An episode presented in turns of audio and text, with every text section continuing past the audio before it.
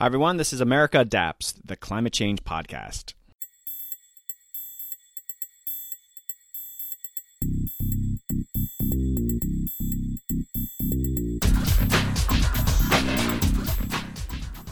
Hey, adapters. Welcome back to another exciting episode of America Adapts. I've been hyping this episode for several months now. It's the first part of a three part flood series that I'm doing with World Wildlife Fund. I'll go into more detail with my first interview with Anita Van Breda of WWF on what we hope to accomplish with this series. But the overall goal is to highlight all the complexities associated with flooding, and we'll dig into the role of climate change and we'll talk about nature based solutions to flood management. I'm releasing this episode just as a hurricane is threatening the East Coast, which is a sobering reminder of the importance of this topic. Also, I want to highlight that this three part series has been generously sponsored by World Wildlife Fund. I greatly appreciate their interest in using podcasting as a storytelling device to share important information. They are great partners, and I encourage you to check out the resources they provide in my show notes. We want this episode to become a major resource to not only flood planners, but the general public that wants to be better informed on what's happening in this critical area of disaster management. I think you'll really enjoy hearing all about this with the guest lineup we have. Okay, some brief housekeeping. Future episodes. I was just sponsored to join the Freedom to Breathe bus tour, which is traveling the country to highlight the issue of climate change and how it's impacting local communities. I joined the bus on its New Orleans portion of the tour. I had some amazing interviews on how climate change is impacting women and also the LBGT community. Also, Elizabeth Rush is coming back on the podcast to discuss her book Rising. It's been amazing six months for her. I'll also have another episode focusing on Queensland, Australia, where I talk with people from the outback and what climate change means to them. Some great content is coming your way. Okay, just a reminder America Adapts is a charitable organization that needs your support. Please consider giving a tax deductible donation. You can find links to the We Did It donate page in the show notes. Also, if you are interested in sponsoring a specific podcast where I go on location or having me speak at a public or corporate event, please reach out. I share stories from the podcast and my own experiences in the adaptation sector. You can contact me via the website americadapts.org. Okay, adapters, let's jump right in. Before we jump into our conversations with the flooding experts, I wanted to check in with Anita Van Breda from the World Wildlife Fund. Hey, Anita, welcome back to the podcast. Hi, Doug. Thanks. It's great to be back with you. So you've been on the podcast before, but for new listeners, who are you and what do you do? Okay. My name is Anita Van Breda and I'm the Senior Director for Environment and Disaster Management at WWF. And the program that I manage sits within our climate change adaptation and resilience team. So the work of my team is to focus specifically on how to incorporate environmentally responsible practices into disaster management. And for us, disaster management means disaster recovery, reconstruction, and risk reduction. Okay, so this is the kickoff of a three part flooding series on America Adapts that WWF is sponsoring. Why is the World Wildlife Fund so interested in this topic of flooding? Well, we're interested for a number of different reasons, Doug. One is that statistically, floods and flooding is the number one disaster around the world. And I think many of us have experienced this challenge recently. So in terms of the disaster management team, it makes sense that we would look at the environmental issues around flooding. And a few years ago, the U.S. Agency for International Development, their Office of Foreign Disaster Assistance asked us to write a guidebook on how to use natural and nature-based flood management methods. And their thinking was that their clients, their partners around the world, individuals and organizations that they support often are challenged by floods. And a lot of the project proposal ideas that they were receiving to address floods were focused on traditional, what we call gray or hard engineering. So the things that we're familiar with, seawalls, dikes, and levees. And we know now after a hundred or so years of trying to manage floods that that approach is no longer appropriate or even possible in a world of a changing climate. And so they were interested in us helping them with developing this guidebook to support their partners and clients around the world on how to use natural and nature based methods for flood management. So that was an opportunity for us to dig into this issue. Um, and it's been a fascinating process and a fascinating project. We issued that guide in 2017 and we're just now finishing up the development of a training program to support the use of the guide. Okay, so this flood guide is out and available now. Who's using it? And people really want to get a sense of what's in it. Could you elaborate a bit more on it? Sure. The flood guide is out. It's free and open source. It's available online. And I think you're going to be putting up the, the website in your show notes. So thank you for that. It's available in English. We're hoping to have other languages soon available, but it's based on a couple of key principles. So one of the first principles in the guidebook is that flooding is a natural process and in many places flooding can be beneficial. And I think some of the speakers uh, are going to be speaking to that issue as well. The idea behind flood management is not necessarily to stop all flooding in all places, but we want to minimize or eliminate any risk for people and for infrastructure while we also maximize the benefits that flooding can provide. Secondly, we want to look at flood risk management from a watershed perspective. So we need to look upstream and downstream at what is happening in order to make intelligent decisions on how to manage that risk. And then in our guidebook, we also promote three distinct approaches. So we try to promote the idea that the first line of defense is what we call non-structural methods. And non-structural methods are things like land use planning, urban planning to try to separate people from risk. And if that is not sufficient, then the second line of defense is natural and nature based methods to manage flood water. And if those two things in combination are no longer sufficient, then the gray or hard engineering can be combined with those first two to have a hybridized approach using multiple methods to reduce risk as much as possible and uh, live with the floodwaters that we need to deal with. So those are some of the key principles that the, the guidebook is based on. And then the book is organized in a way that it goes through a five step process. And I, I won't describe it all here, but really what we help the user do is go through a process of understanding what their context is, what is actually happening in their place in terms of land use and policy governance issues, social issues, economic development issues. And then also what is their risk? Because we don't want people just jumping into doing some methods without really understanding what their context and their risk is. So once they've gone through those steps, then they can look at a range of different methods that might be available and appropriate to their place and to their risk and choose a combination of those methods. And then the rest of the guidebook helps the decision maker understand how to use those methods in combination, how to monitor what's happening with these methods and if they're working appropriately and if not, how to make adjustments. And then think of this as a circular process. It's not a one way direction. You have to go back to the beginning and look to see has anything changed? Has anything changed with land use? Has anything changed with the climate situation? If so, what adjustments do we need to make to adjust to those changes? And so those are the basic steps and approaches in the guidebook. And as I mentioned, we hope to shortly have available the training curriculum to help support the use of the guidebook. And that will also be a free and open source available on the website.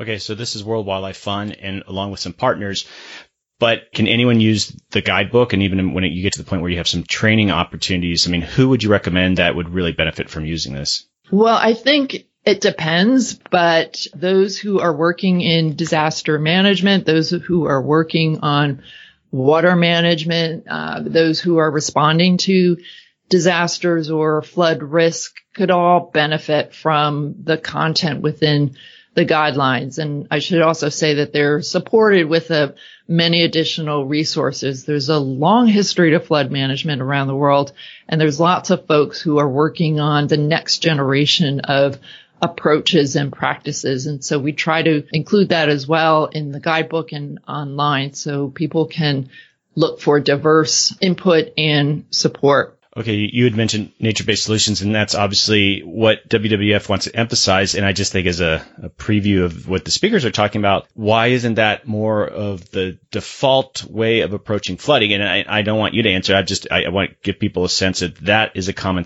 theme. Uh, hopefully, you'll be listening for that and why it's not always used. It, there's some interesting stories around that, and I think our speakers dive into that. But I hope the listeners out there that you're listening for that theme, and it's obviously something that's very important to WWF. Yeah, no, you're right. It is, and I think this podcast and other communication and outreach methods that we're involved with are all done in the spirit of trying to communicate and engage with a whole range of different individuals and organizations. And that for me is what I find so fascinating about this topic and about this project is the very many different types of expertise and types of issues that are involved with it. So when we think of flood management, yes, we think of engineering, and of course that's important and very specific but there's just so many things around history and around culture and a way and around the way that people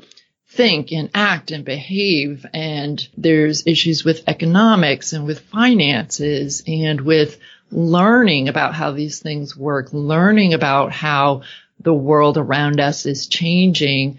And rather than looking at that as something to fear or to be thought of as always a bad situation, I think we can look at this as also these challenges and opportunity as opportunities um, and opportunities to change the way that we think and the way that we do things around disaster management. And for me, that keeps it very interesting. It's a new issue and a new challenge every day. Okay, let's talk about these experts. So we went through this process of identifying expert that we wanted to come on the podcast and our challenge was not to give you guys an eight hour podcast and so it was it was a it wasn't a challenge to find a lot of great speakers but at the same time get, getting it down. But uh, who are these experts that we recruited for this specific episode?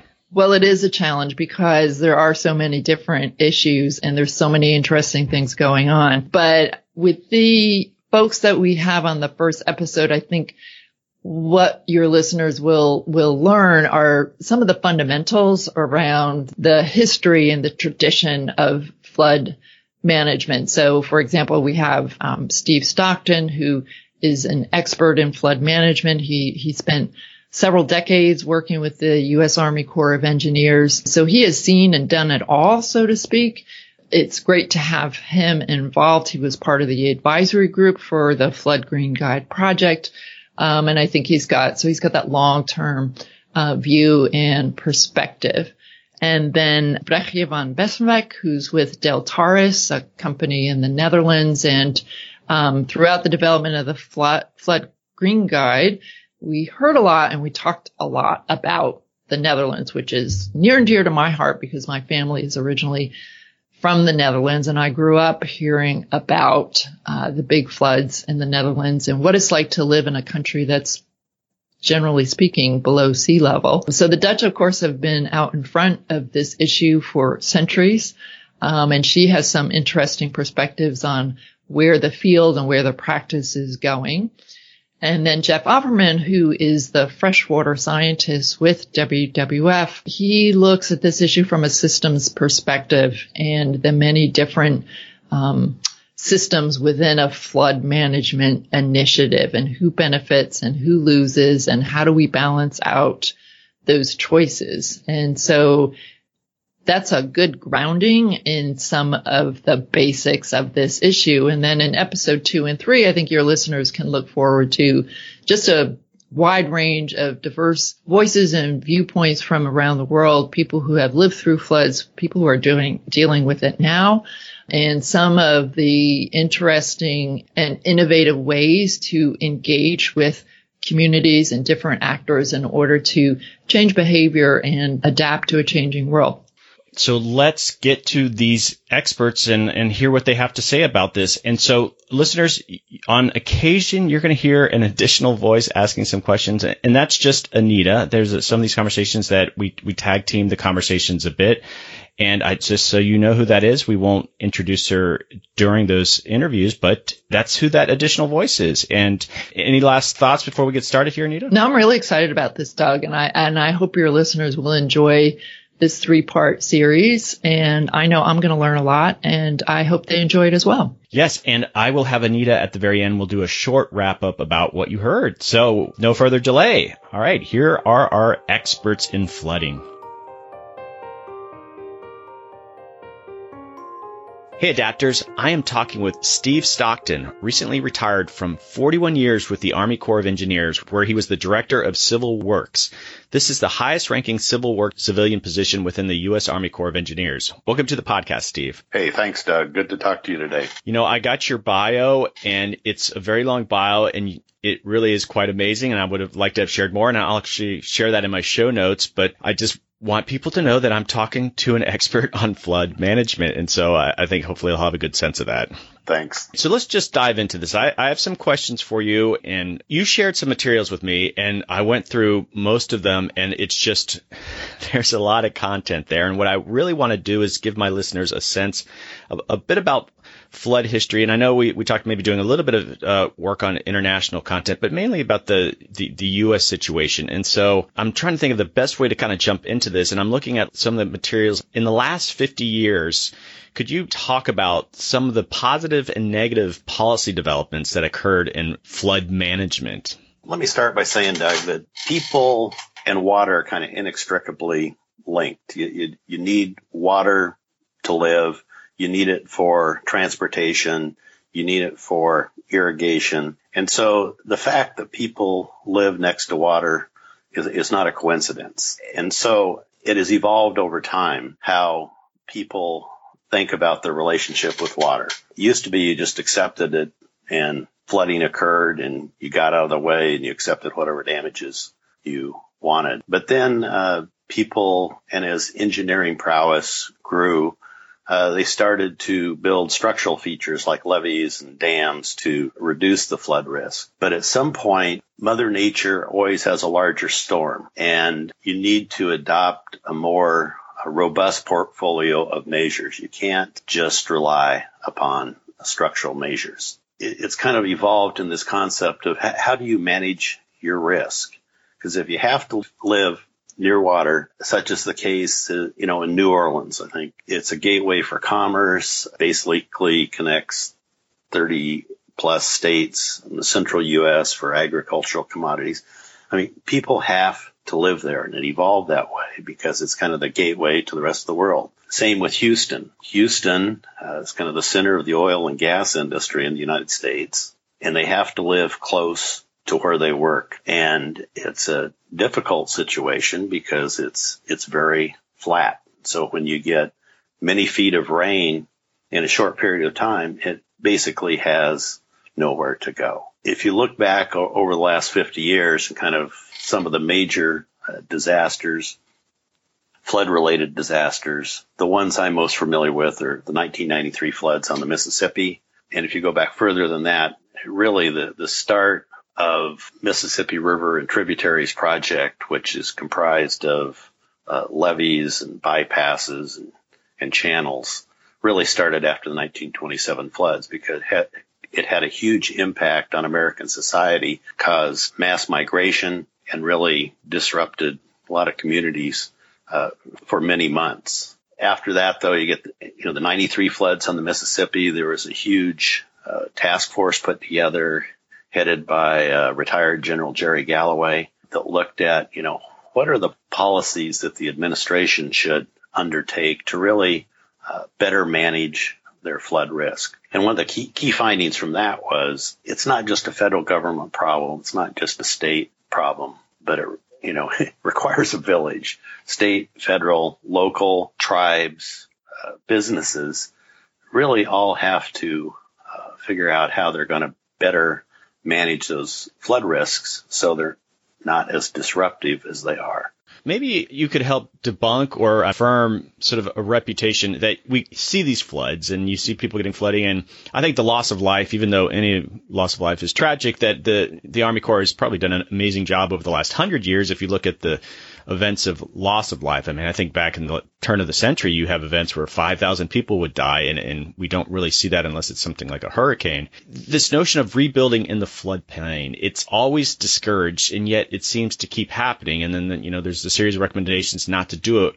Why is that something we can't solve? Primary reason is land use decisions are not the purview of the federal government. Those are really state, local decisions where they decide what can be built, where, uh, what the building standards are, and zoning issues.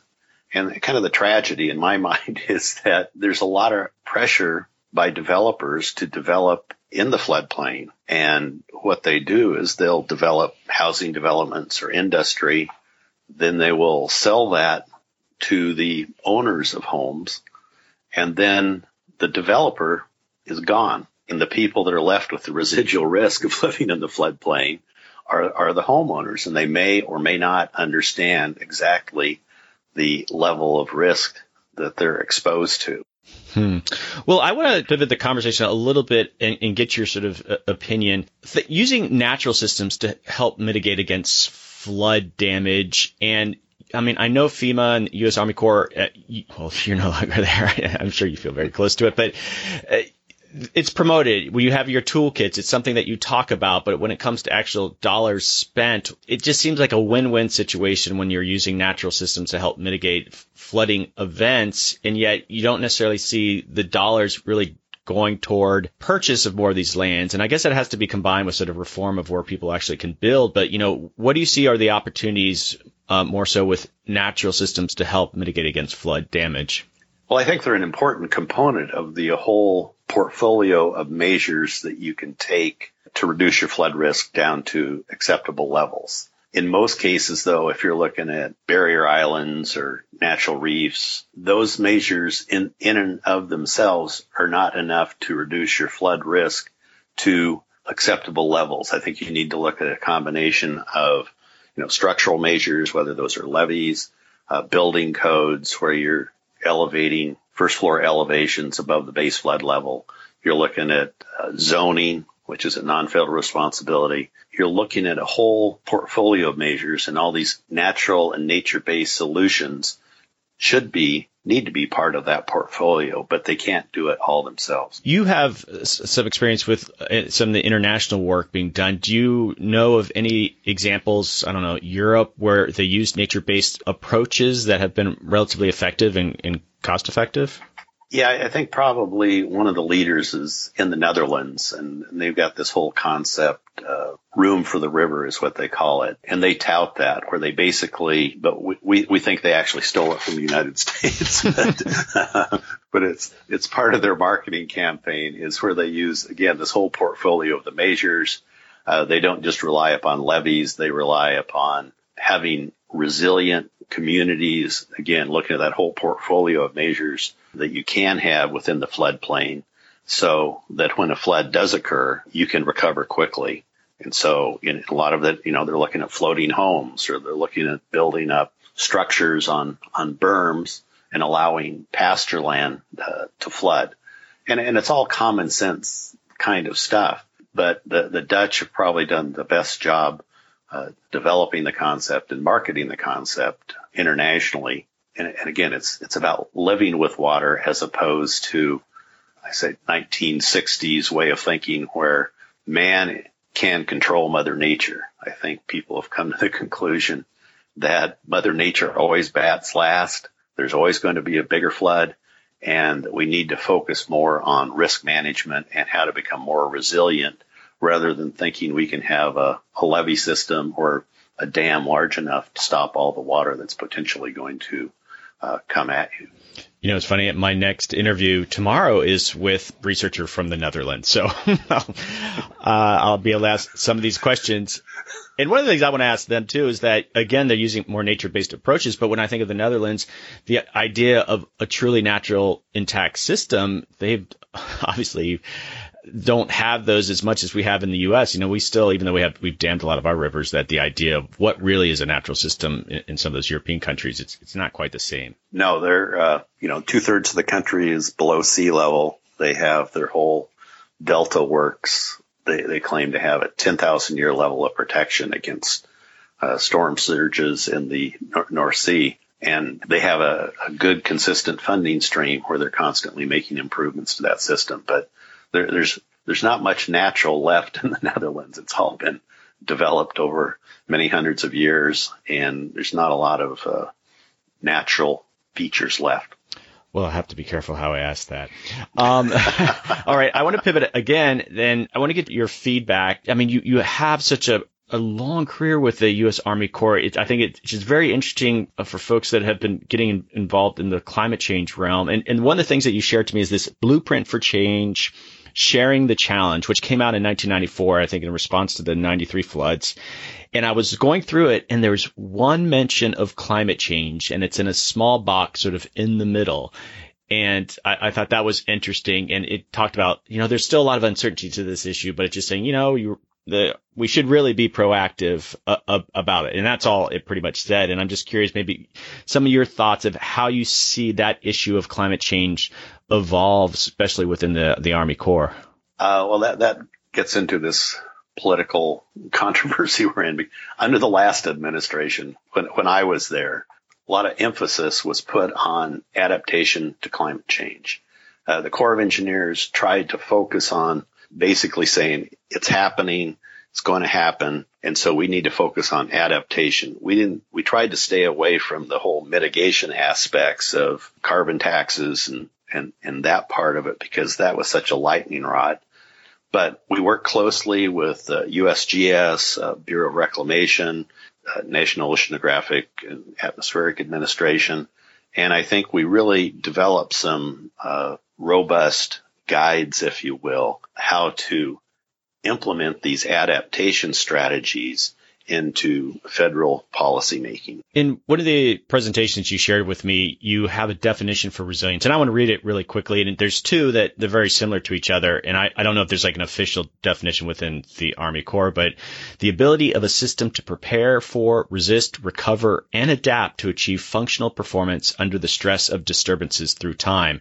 And so my take on that definition, and I've talked about the definition of resilience on this podcast many times, is that I think Army Corps, it's probably, it, it's your core business is building resilient communities. And with adaptation, sometimes you have to kind of throw in the towel. And with that definition, it, it almost seems you're kind of taking adaptation and, and putting resilience on top of it that maybe, you know, you think of some coastal areas that have significant sea level rise that you aren't going to be able to resist and recover. And yet you you see where I'm getting at? It's just like, that's not really adapting. Adapting kind of lends itself to saying, well, maybe we don't resist and recover, but we let things go. And is the Army Corps ever in a position to take that attitude?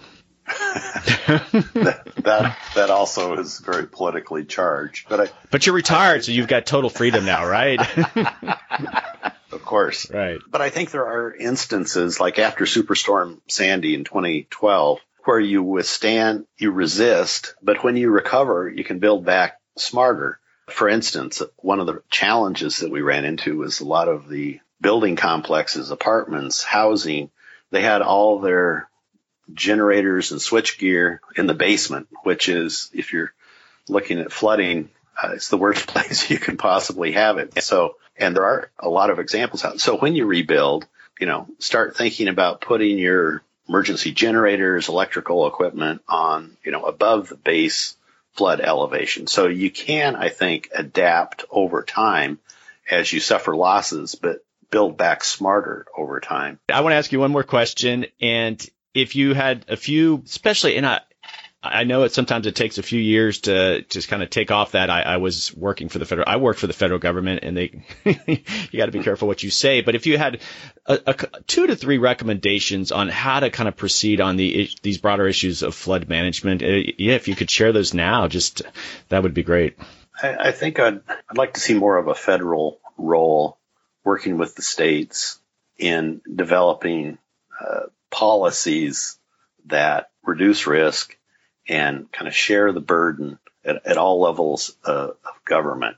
I mean, some states, candidly, like California, I think, are out in front of the federal government in terms of adapting uh, and putting policies in place. There's other states though that they see that as a regulatory burden and going to cause them more expense and they want to take those risks. And that's where why it's difficult for the federal government to direct. But I think I think the federal government needs to play more of a leadership role in, in setting, setting the standards and putting incentives in place for people to comply with those standards or become more disaster resilient. Okay. I agree completely. Uh, thank you so much. I appreciate your input to this episode and thank you again. It's been a pleasure, Doug. Thanks.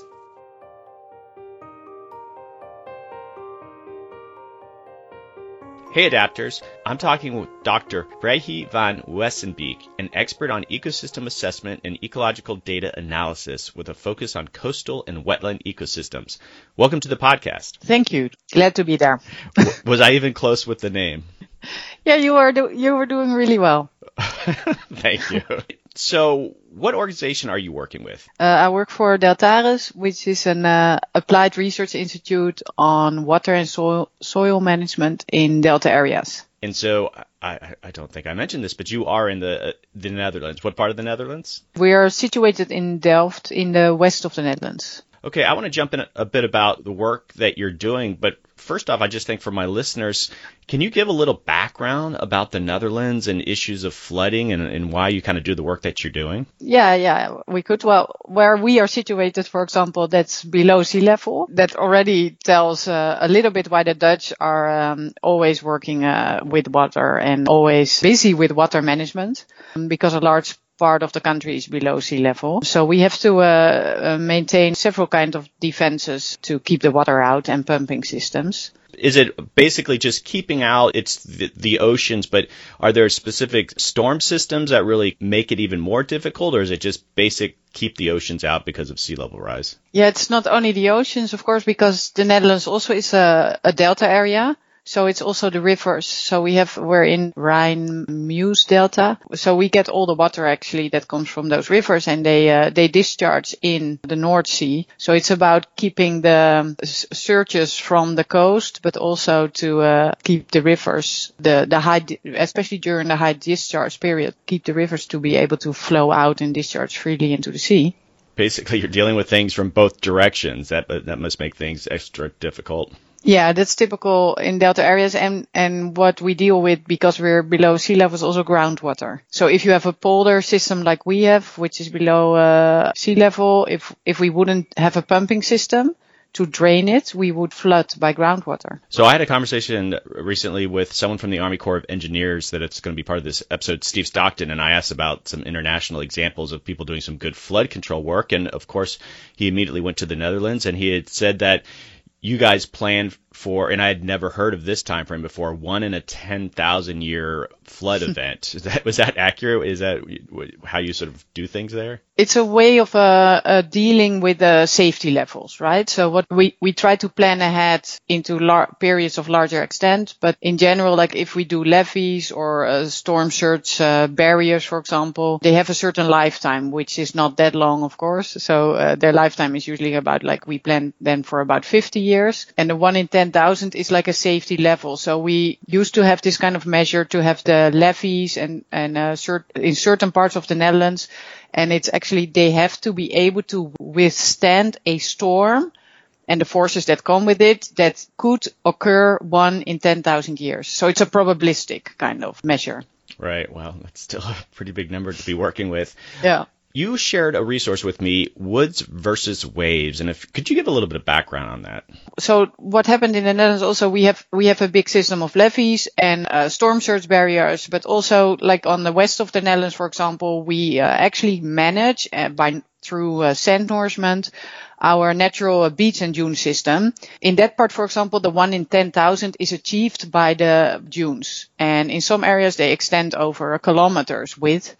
Uh, and they form our main flood protection buffer against the flooding from the sea. So we have a big sort of uh, line of work that's developing in the Netherlands, which is called, I don't know, building with nature or green infrastructure or nature-based solutions, where we try to combine uh, natural functions with uh, flood risk reduction. Uh, and one of these is, of course, the beach and dunes, but other ones are, for example, where you could use a riverine or fluvial floodplain forests to reduce uh, wave impacts or to reduce current velocities. In more sheltered uh, estuarine zones and, and bays, you have uh, marshes, of course, like you have in the US too. And those marsh systems, they can reduce a surge, they can reduce the waves or attenuate waves. And we try to uh, make combined defenses of, for example, if we better calculate with the Mars that is in front of a levee, we can have a levee that is uh, more has a more gradual slope that doesn't have a stone slope but a grass layer maybe on it and that is lower in crest height. Yeah so what we want to do basically is uh, well across the world there are claims about what nature-based solutions can do and what they can uh, do in reducing the uh, the strength and the power of storms and of waves and of surges of typhoons tsunamis. You hear all kind of wild stories but little of these natural systems have been tested under those extreme conditions. So you can imagine that uh, with a mangrove forest and a typhoon, there's never been a researcher really out there measuring what happens then. So does that forest attenuate those waves under a typhoon? Do the trees break or not? Because we have this large safety for our flood risk reduction structures, we want to sort of be able to test and quantify what these systems do under more extreme conditions. So right now we're building a forest actually and we have a big uh, wave basin. It can make the largest artificial waves in the world. And we built a forest in that wave basin to test if trees hold under bigger wave impacts with higher water levels and how efficient they are under those forces in uh, attenuating waves. So yeah, that was my next question. I, I, looked at this YouTube video that you got, and I think it's related to all this research: nature-based flood defenses, illusion or solution. And I'm just curious. It, I think a lot of people look to the Dutch when it comes to flooding issues, and I and I think of developing countries that let's say that the research that you're doing, do these nature-based ways of dealing with floods. Let's say your research says, well, it's not as effective as as we think it is and I mean, you you could go that direction. You know that you never know where the science is going to take you. And if you look at developing countries, that a lot of the sort of solutions offered to those countries are like, okay, you should use more of your natural systems because they'll never have the financial resources to kind of harden their coastline in ways that developed countries can. So, what if your research leads to a situation where it really undercuts the the natural solution approach? You, I mean, do you have those concerns? How others will interpret your research? Well, I think it's it's not about uh, undercutting a certain approach. I think it's about not giving people a false sense of security, right?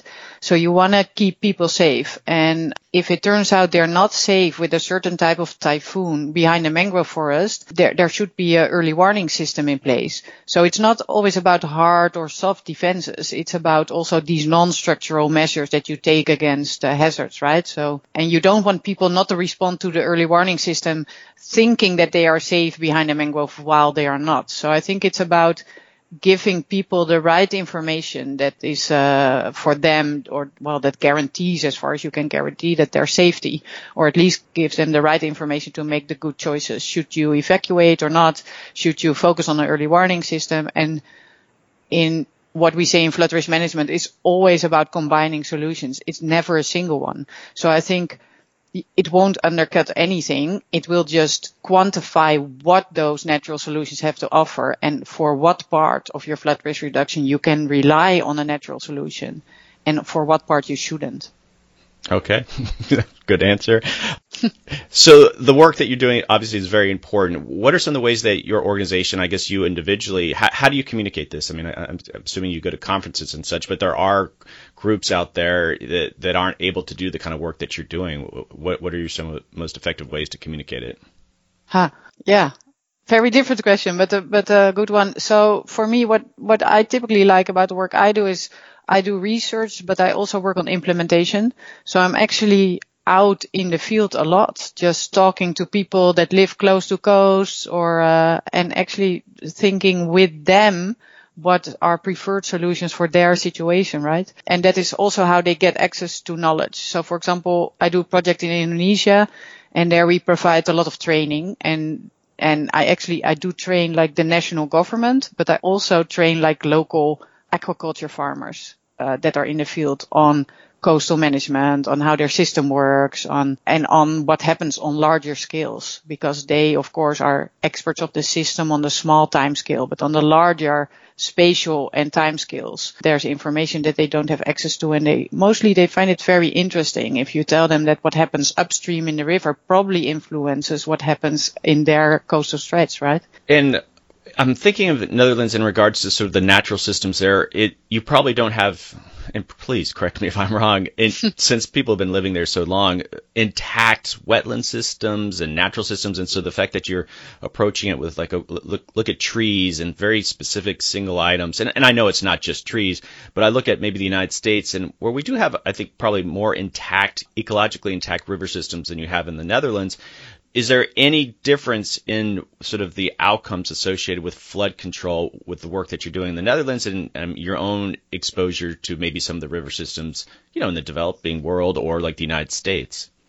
Uh, yeah, sure. Yeah, it's very different. You're kind of right that we are, uh, what we do sometimes, especially for the nature based, has a bit of a smaller scale maybe. And so we have actually encroached on a lot of the wetlands. So we have especially our salt marshes, they are more like fringing marshes in front of levees, right? So we have the marsh levee combination. I actually, I always enjoy working together with people from the US. For example, I've been working for long now already in the Mississippi Delta because there you guys have like a full wetland system, right? Going from the freshwater to the brackish to the salt wetlands. And what's actually very interesting about it is that if you, so the management, if you think about managing deltas on larger scales and how you could manage deltas in a way and working with nature.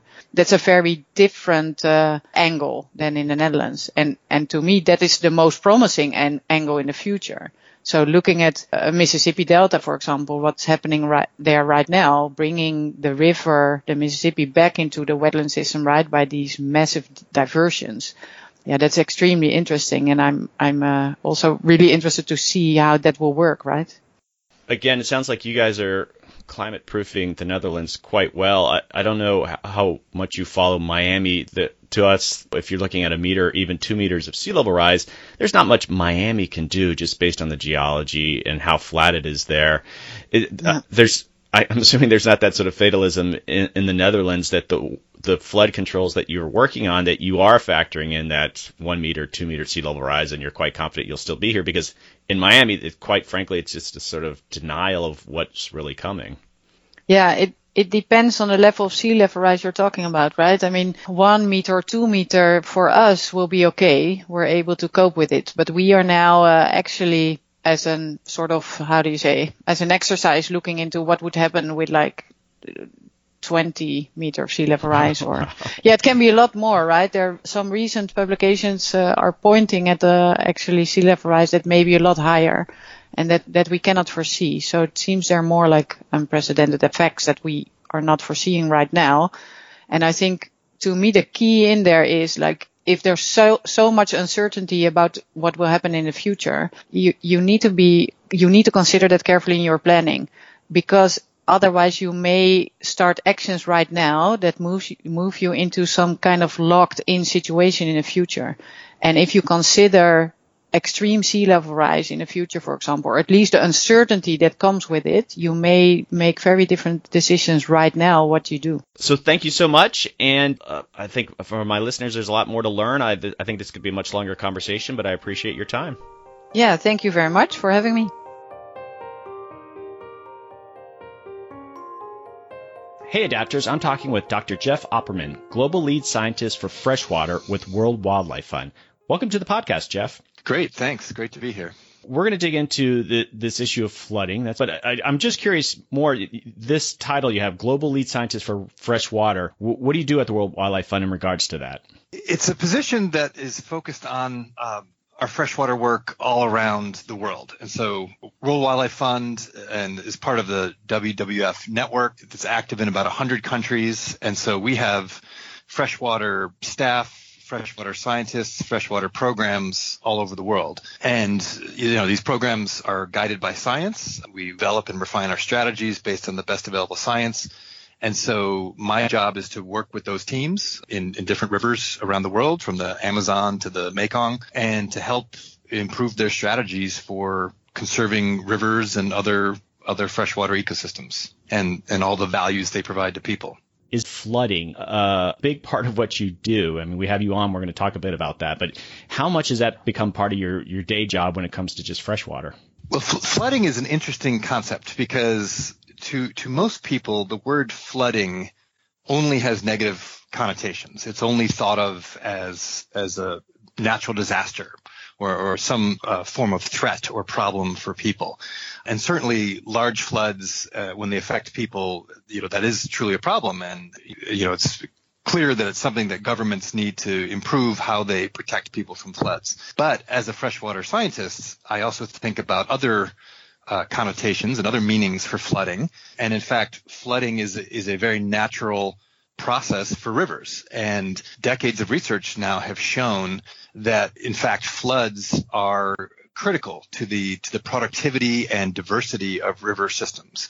So it's often the floodplains. So the floodplains are the areas that are periodically inundated by river floods, that it's the floodplains that really drive a lot of the productivity of river systems.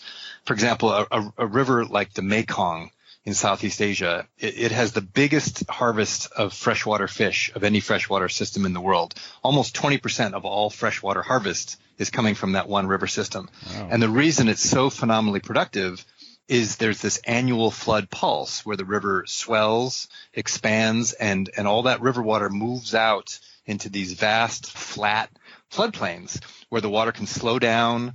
It can create complex habitat with vegetation. Um, as it slows down, the sediment drops out, the sunlight filters through, boosts the productivity, and that's where all these this great productivity of fish is actually coming from as fish spawn on the floodplain, as they grow fat on the floodplain. Uh, and so that's as a scientist, we really think about how flooding as a natural process is essential to how rivers function and how indeed how they provide benefits to people. So it's really in that in that mix. So natural flooding that people are adapted to and societies are adapted to, that's great, that's productive, that's important and valuable. Flooding when land use and cities and agriculture are not compatible with flooding, that becomes something that we have to try to solve. So those so I look at flooding in, both ways and, and really what I find so interesting is the intersection of those. So how can we do strategies that reduce risk for people and reduce risk for property while accentuating and, and taking advantage of the benefits of, of floods and floodplains as a natural phenomenon. You recently published a book. Well, you published it, but the, the book Floodplains that you co-wrote with several other authors, and it came out in 2017. What inspired you to write this book? And I'm, I'm guessing some of it is just you explained. Right. Well, what inspired us to write this book is all of the co-authors are associated in some way with U- University of California, Davis. And so I was doing a postdoc at Davis and working with a professor named Peter Moyle. And he's a prominent fish ecologist in the Western United States. And some of his students had been studying the floodplains of the Central Valley, and, and they previously had not really been studied in terms of their value to fish, in part because most of the rivers in California had been confined by levees and controlled by dams. And there, there was this one area, and in fact, it has a very non-natural sounding name. It's called the Yolo Bypass, and it, it's a bypass for floods. So floods move into the bypass and it's essentially was developed by engineers and, and flood management managers as a solution to keep uh, the city of Sacramento safe. And decades later, fish biologists began to look what was happening beneath the water. And what they found was that even though this was set up as, as a, a solution for flood, uh, reducing flood risk for the city of Sacramento, that in fact it was the best remaining floodplain habitat in that part of California. And native fish were using it. And it began to give this insight to, well, what, what was this like when the entire valley had these vast floodplains and what would that have meant for the fish? And so they were finding that juvenile salmon so, you know, the young salmon, they spawn up in the, in the foothills. Well, the adults spawn up in the foothills and then the juveniles begin to move back down towards the ocean. And they would move out onto the floodplains when they were flooded. And as I said at the beginning, these are these big, shallow areas, slow moving water, very productive, perfect for young fish who are trying to fatten up on their way out to the ocean.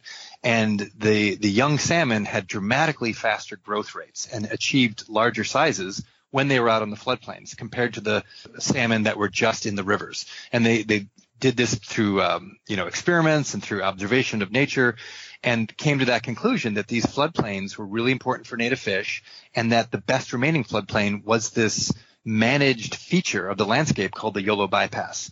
So that is what really inspired us that there was this way to do flood risk management that could be compatible with benefiting ecosystems. And and particularly in the temperate world where so many of the rivers have been affected so dramatically and they've been disconnected from their floodplains that we wrote this book to try to point that out that there was a, a way to manage rivers and to manage floodplains and to and to manage flood risk that really accentuated all these positive ecological processes such as productivity for fish and to do that in a way that was reducing risk for people. So this YOLO bypass became sort of a, a model for us of, of what we were wanting to talk about, about this idea that you could reconcile productive floodplains with safe communities. Okay, so in, in the book, you use a lot of case studies from the U.S., Europe, and Australia, but l- let's take the example of the Mekong uh, river system. Is there things going on there, the sort of management that you see in the book, or are there opportunities in Mekong? And I mean, it, and I, I, guess what I'm getting at here is like you have a developed country versus a developing country, and so does do the lessons from the book would they apply well to a, a situation like the Mekong? That uh, in these, these countries tend to have lower flood damages overall, even though they have not invested in flood management infrastructure yet. And so the reason they have lower flood damages overall is that their development patterns are reflecting flood patterns. And so they tend to have they, they, tend not to have much development in places that will be at risk of flooding. Now, of course, there's always exceptions to this. I mean, there are floods and there are damages, and I don't want to minimize the fact that there are challenges with flooding in, in many places. But the big picture is a lot of these river systems that have not yet had infrastructure developed to control floods, they actually have lower damages than uh, places that have built up lots and lots of infrastructure because then what happens when you build up lots of infrastructure like levees is the development greatly increases in the areas that are ostensibly protected by the levees. But in fact, I was listening to your podcast earlier and Jeff Mount has this famous uh, phrase that there's two kinds of levees in the world, those that have failed and those that will fail. And so that is the challenge that when there's a lot of development built in response to the security offered by levees, uh, very often those will fail at some point and the damages will be will be tremendous. So the lesson would be that when development patterns are are made in a sensible way reflecting natural flood patterns, that's a great way to keep flood damages down. Now, on the other on the other hand, there's a lot less high economic intense uses of floodplain land. So that that is that is the trade-off. So I don't I don't want to be poly, Pollyannish about that. So therefore, I think that there is there's lessons to be learned from both. There's the ensure that development is is compatible with flooding and is uh, emphasizing development in places that are at low risk of flooding. Those are lessons we can learn from these systems. And then they these countries undoubtedly are going to be uh, pursuing more security from flooding over time um, as the as the value of urban infrastructure increases, as agricultural patterns change. We know that these countries are going to be following many of the development patterns of places like the United States, and so there will be investment in, in flood risk. So what would be what would be really what, what I would be hopeful to see is that there can be a much more, let's say, a hybrid approach of an integration of of what we call green infrastructure, which is keeping floodplains open, allowing wetlands to help store and convey floodwaters. So green infrastructure along with strategically designed and, and um, planned uh, gray infrastructure. You know, trying to find the best combination of those uh, of green and gray infrastructure. Jeff, I want to talk a little bit about communicating and, and specifically green infrastructure. And when I read and when I hear about all the benefits of green infrastructure, of course, my initial thought is, hey, why don't we do this more often? It makes all the sense in the world to do it. And do you know of examples? I guess, and let's not use the Netherlands. I guess there's a highly engineered, but the use of green infrastructure of countries or maybe some geographic locations that have really used green infrastructure in a, a, productive way and have been able to demonstrate that. And I guess what I'm getting at too is that when a, a local official or a state official has to make a decision about flooding, that sort of their gut reaction is like, well, we just need to go make sure that we're doing it the safe way. Let's really engineer this. And sometimes green infrastructure is sort of undersold. You, are you familiar with countries that have really done a great job of communicating that value? I'm not really familiar with the country that I would say as a country, you know, like you can you can point to an overall country. I mean, I know that that China has actually been focused on quantifying ecosystem services and trying to invest and make some decisions based on ecosystem services. And I think there's some good examples of of large scale reforestation that China's been doing, and that was somewhat related to flooding and, and largely for erosion control up in the, I think in the Yellow River, the river basin, there was immense amounts of sedimentation from erosion and they did a fairly massive green infrastructure uh, restoration project. Um, one, probably by acreage, probably one of the biggest restoration projects in the world. But I would say most of these examples are fairly piecemeal and, and you, you are correct that there is a, there's a bias towards engineered solutions because they do have, first of all, a much longer track record of, of being tested, of, of understanding cost and performance and, and in, in a more precise way. And so one of the, one of the research opportunities going forward is to do a lot more research on performance and cost uh, of green infrastructure solutions. There, there's a lot of room for, for green infrastructure. And when I say green infrastructure, it's really hybrid. So like a levee setback, it's not, some people would say, well, is that really green infrastructure? Because there's still a levee but you're, you're taking the levee and you're setting it back and you're using the, the area in between the old levee and the new setback levee. That area is playing, performing a function. It's spreading out. It's giving more room for the river. It's uh, under some situations allowing storage of water, slowing the velocity so the levees are exposed to lower velocity water. So it is kind of a hybrid. But those kind of so levee alignments, where levees go and how much space the river has, that's just a straightforward engineering hydrological calculation. So I do think that there's a lot of room for that to be offered as a solution for people to uh, explore it. And I think what should be more uh, you know, where the research is still needed is to understand the co-benefits of that. And also, uh, so the co-benefits meaning the ecosystem services, the recreation, um, the river health benefits of setting it back. So putting that into the cost benefit analysis alongside the engineering performance of giving the r- river more room and conveyance for floods. And then also thinking about the long term. We, we have a real crisis of levee mat, uh, maintenance in the U.S. There's something like, well, you know, the American Society of Civil Engineers every two years they give a grade to infrastructure and and they recently gave levees a D minus. Wow. And they esti- and they estimated that to get the levee system in the US back in shape would require an investment of 50 billion over 5 years. And the the money is not even there to, to sort of maintain them as they are, let alone to get to this backlog of really serious maintenance problems. So that's something that really should be factored in when people think about levee alignment. So if you set levees further back, and give the river much more room, then the levees are being exposed to much lower velocity water.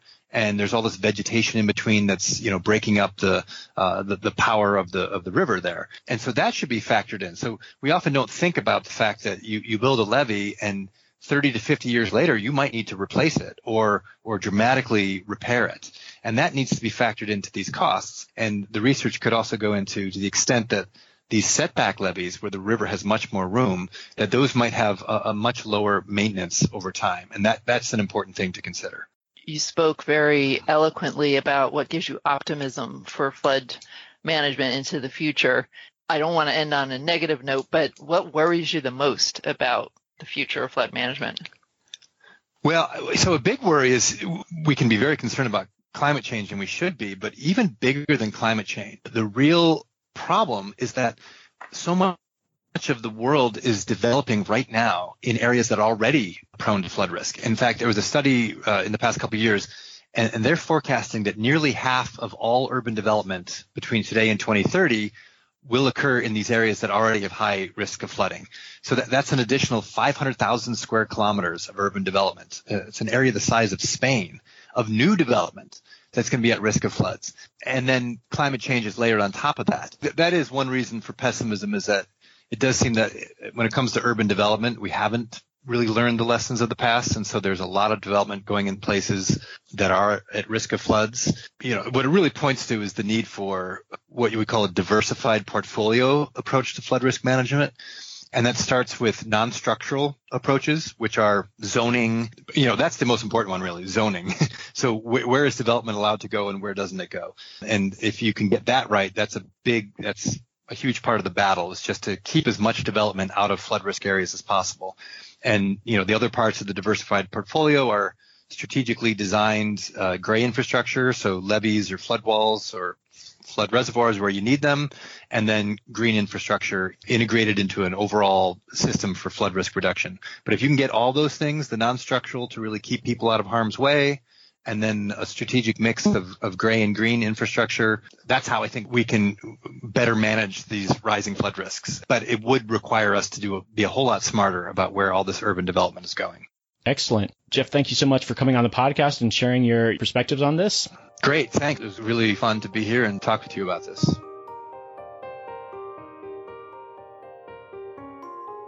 That is a wrap, adapters. I wanted to close out this episode by having Anita back on to get her insight on what we just heard from these three speakers. Hey, Anita. So what did you think? I thought this was really fun and really interesting and it was fun doing it together with you. And I, and I think we learned a couple of key points or things that came up that are in the flood green guide and issues that we wrestled with when developing the flood green guide. You know, as Steve was discussing, there's a reason why we all live near water. That's a historical reality. It makes sense that we have to be creative and innovative to deal with floods as they are and where they are. And then as Jeff said, not all flooding is bad and it serves a very useful purpose. And so we can't get so focused on we need to stop all floods all the time. Of course, we have to keep people safe and we always want to reduce loss of life or eliminate it completely if possible. Um, but the challenge is how do we maximize the benefits and minimize and or eliminate the negative aspects of floods? Well, what stood out for me, in case you were wondering, is we keep repeating the same mistakes and I think the speakers really, you know, they shared some stories and we think of all these flooding incidents that have happened over the years and the green guide here is this sort of modern tool to to do some of this planning and a lot of these things that we've known for a long time and I think what came out of some of their examples is just politics or just sort of, you know, the inertia of where we live. You know, we we keep hearing stories of people are still living in these flood zones and you, you could have the best science in the world, but unless the policies are in place to have the populations align with those, it's very tricky. And that's what really stood out for me. And it's very frustrating because the, a lot of these tools and resources, we know that they're out there. And where I take a little bit of hope in all of it is that not that I think there's a lot of hope in climate change, but this notion of adapting to climate change and revisiting these issues of flooding, revisiting what it means for one in a 500 year flood, one in a thousand, that it, it might be the catalyst for some true reform in, in flood management, both in the U.S. and, and, internationally. And I don't know if I'm being naive, but I think there's a real opportunity there. No, I, I think you're right. But I think the policies, the guidelines, the regulations are needed and necessary. And yes, it does need to be updated around the world, but they're only as good as, in my view, the people behind them. Um, and if people don't want to face reality or or feel like they have no other choice or feel like it's not going to happen to me, they're very reluctant to change their behavior and to change their view of the world. It's a very emotional situation. And those of us who are not living in those areas and we see this, like you said, the same people, same communities just rebuilding time and time again. Why don't they just leave why don't they go elsewhere? That's a very complicated and challenging issues. But I think that as people get more engaged and more organized, they can make more informed decisions. And so a fair amount of what we're trying to do, for example, with the, with the flood green guide training is help people, help trainers engage with communities and decision makers on how and why they make those kinds of decisions because often, as some of the speakers alluded to, the challenge is not the technical ones, the engineering specs, so to speak. But how do we collectively as a society set priorities and make decisions? And that's really tough.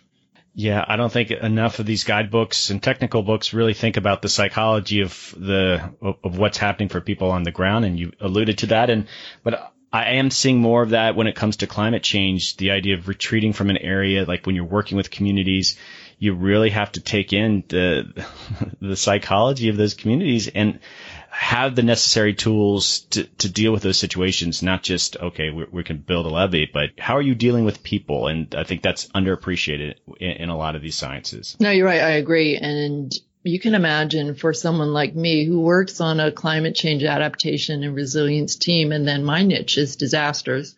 What comes across my desk on a daily basis is pretty hair raising, to be honest. And some days I just want to go home and crawl under the bed. But what keeps me hopeful and optimistic are the young people I work with, the interns I work with, the students I work with, and seeing the next generation of practitioners who don't have to be set in their ways or don't have to have a narrow focus on one specialty, but can take that broad view and, and we're trying to help them take that broad view and see how all these things are connected. And we need to learn how to work together and understand each other and, and speak with each other. Oh, and I can attest for Anita the emails that she gets because she sends those on to me and these depressing disaster ones. And just on occasion, and I would wish you'd send me a funny cat video or something. But that can be done. Doug. I know what you get. I know what you get in your inbox, and some of it's depressing. Okay, on that note, you alluded to it at the beginning of this episode, but what can we expect in episode two and three of this flooding series? So in episode two and three, we're going to dive a little bit deeper into some of these creative issues. How do we creatively engage? How do we creatively inspire? Um, how do we train? And then what are people really experiencing out there, so to speak, on the ground and in the field? And we're fortunate within WWF and, and some of our partners. We're doing a partnership, for example, with the U.S. Army Corps of Engineers. We work with several universities, uh, both in the U.S. and around the world. And so WWF also has offices in almost every country. And so I'm really fortunate that I have such a wide global range of friends and colleagues and a network to call on um, to bring these stories to bear on this issue and share them with your listeners. And so I really look forward to episode two and three, and I hope your listeners will as well. Yes, it's been quite a journey for me too. I've been able to talk with folks from around the world and I've learned a ton about flooding and climate change. And I, th- I thought I knew a lot and I really knew nothing. And yeah, it's been an exciting journey, and I hope this three part series becomes a, a, real resource for a lot of folks out there. And on that note, in the show notes for this episode, as Anita mentioned, there'll be links to the, the green guide, but to all the speakers and some of their papers, and we'll just have a, a, a bunch of material in each of these show notes. But any final words, any, any send off words to my listeners? Well, I really appreciate you working with us on this, Doug. I think what you're doing is really important. It's a powerful resource and we're learning a lot about podcasting and about communicating from you. So it's been a real pleasure and I look forward to the next few episodes. Yes, and I, I think it, I, WWF's credit, they, they see the value of podcasts, and I think all these tools out there. So you have a guide, if you have a report, but then how are you going to share that information? And here's my own sort of using podcasts to, to share that message. I, I WWF is being innovative in that approach. So thank you. And on that note, until next time, adapters, I will talk to you later. Okay, adapters, that is a wrap. Thanks to Anita, Steve, Bregje, and Jeff for sharing their expertise on flood and flood management. And remember, this is the first part of a three part series. Check them all out. Stay tuned for those upcoming episodes. If you want more information on my guests or the green guide that was mentioned many times, links are in my show notes. Some final housekeeping don't forget to join the Facebook page and the Facebook community group. The group is private, but just search for America Adapts and ask to join, and I'll approve you right away. It's a chance to hear some insider info on the podcast and see what other listeners are sharing on the wall. Some great conversations have come out of that group. I just had a new member from Chad join, and he shared some adaptation work that they're doing in Lake Chad. Okay, some shout outs. Thanks, Greg, for reaching out and telling me about all the amazing advocacy work that you're doing in Indiana.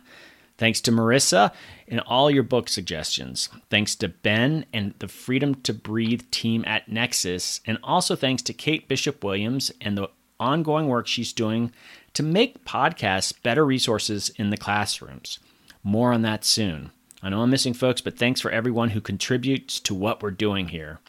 On that note, you've all said this, you hear me say this all the time. I love hearing from you and I mean it. Just say hi, or if you have an idea for a guest, let me know. If there was an episode you want to talk about or complain about, please reach out. Seriously, it's the highlight of my week hearing from you, and sometimes it leads to really cool things. And, and I'm not exaggerating, it, it really does. I'm at americaadapts at gmail.com. Send me an email. All right, check out the website at americaadapts.org. All this information is in the show notes. Just look down at your phone, especially that link to the donate page. Okay, adapters, keep up the great work. I'll see you next time.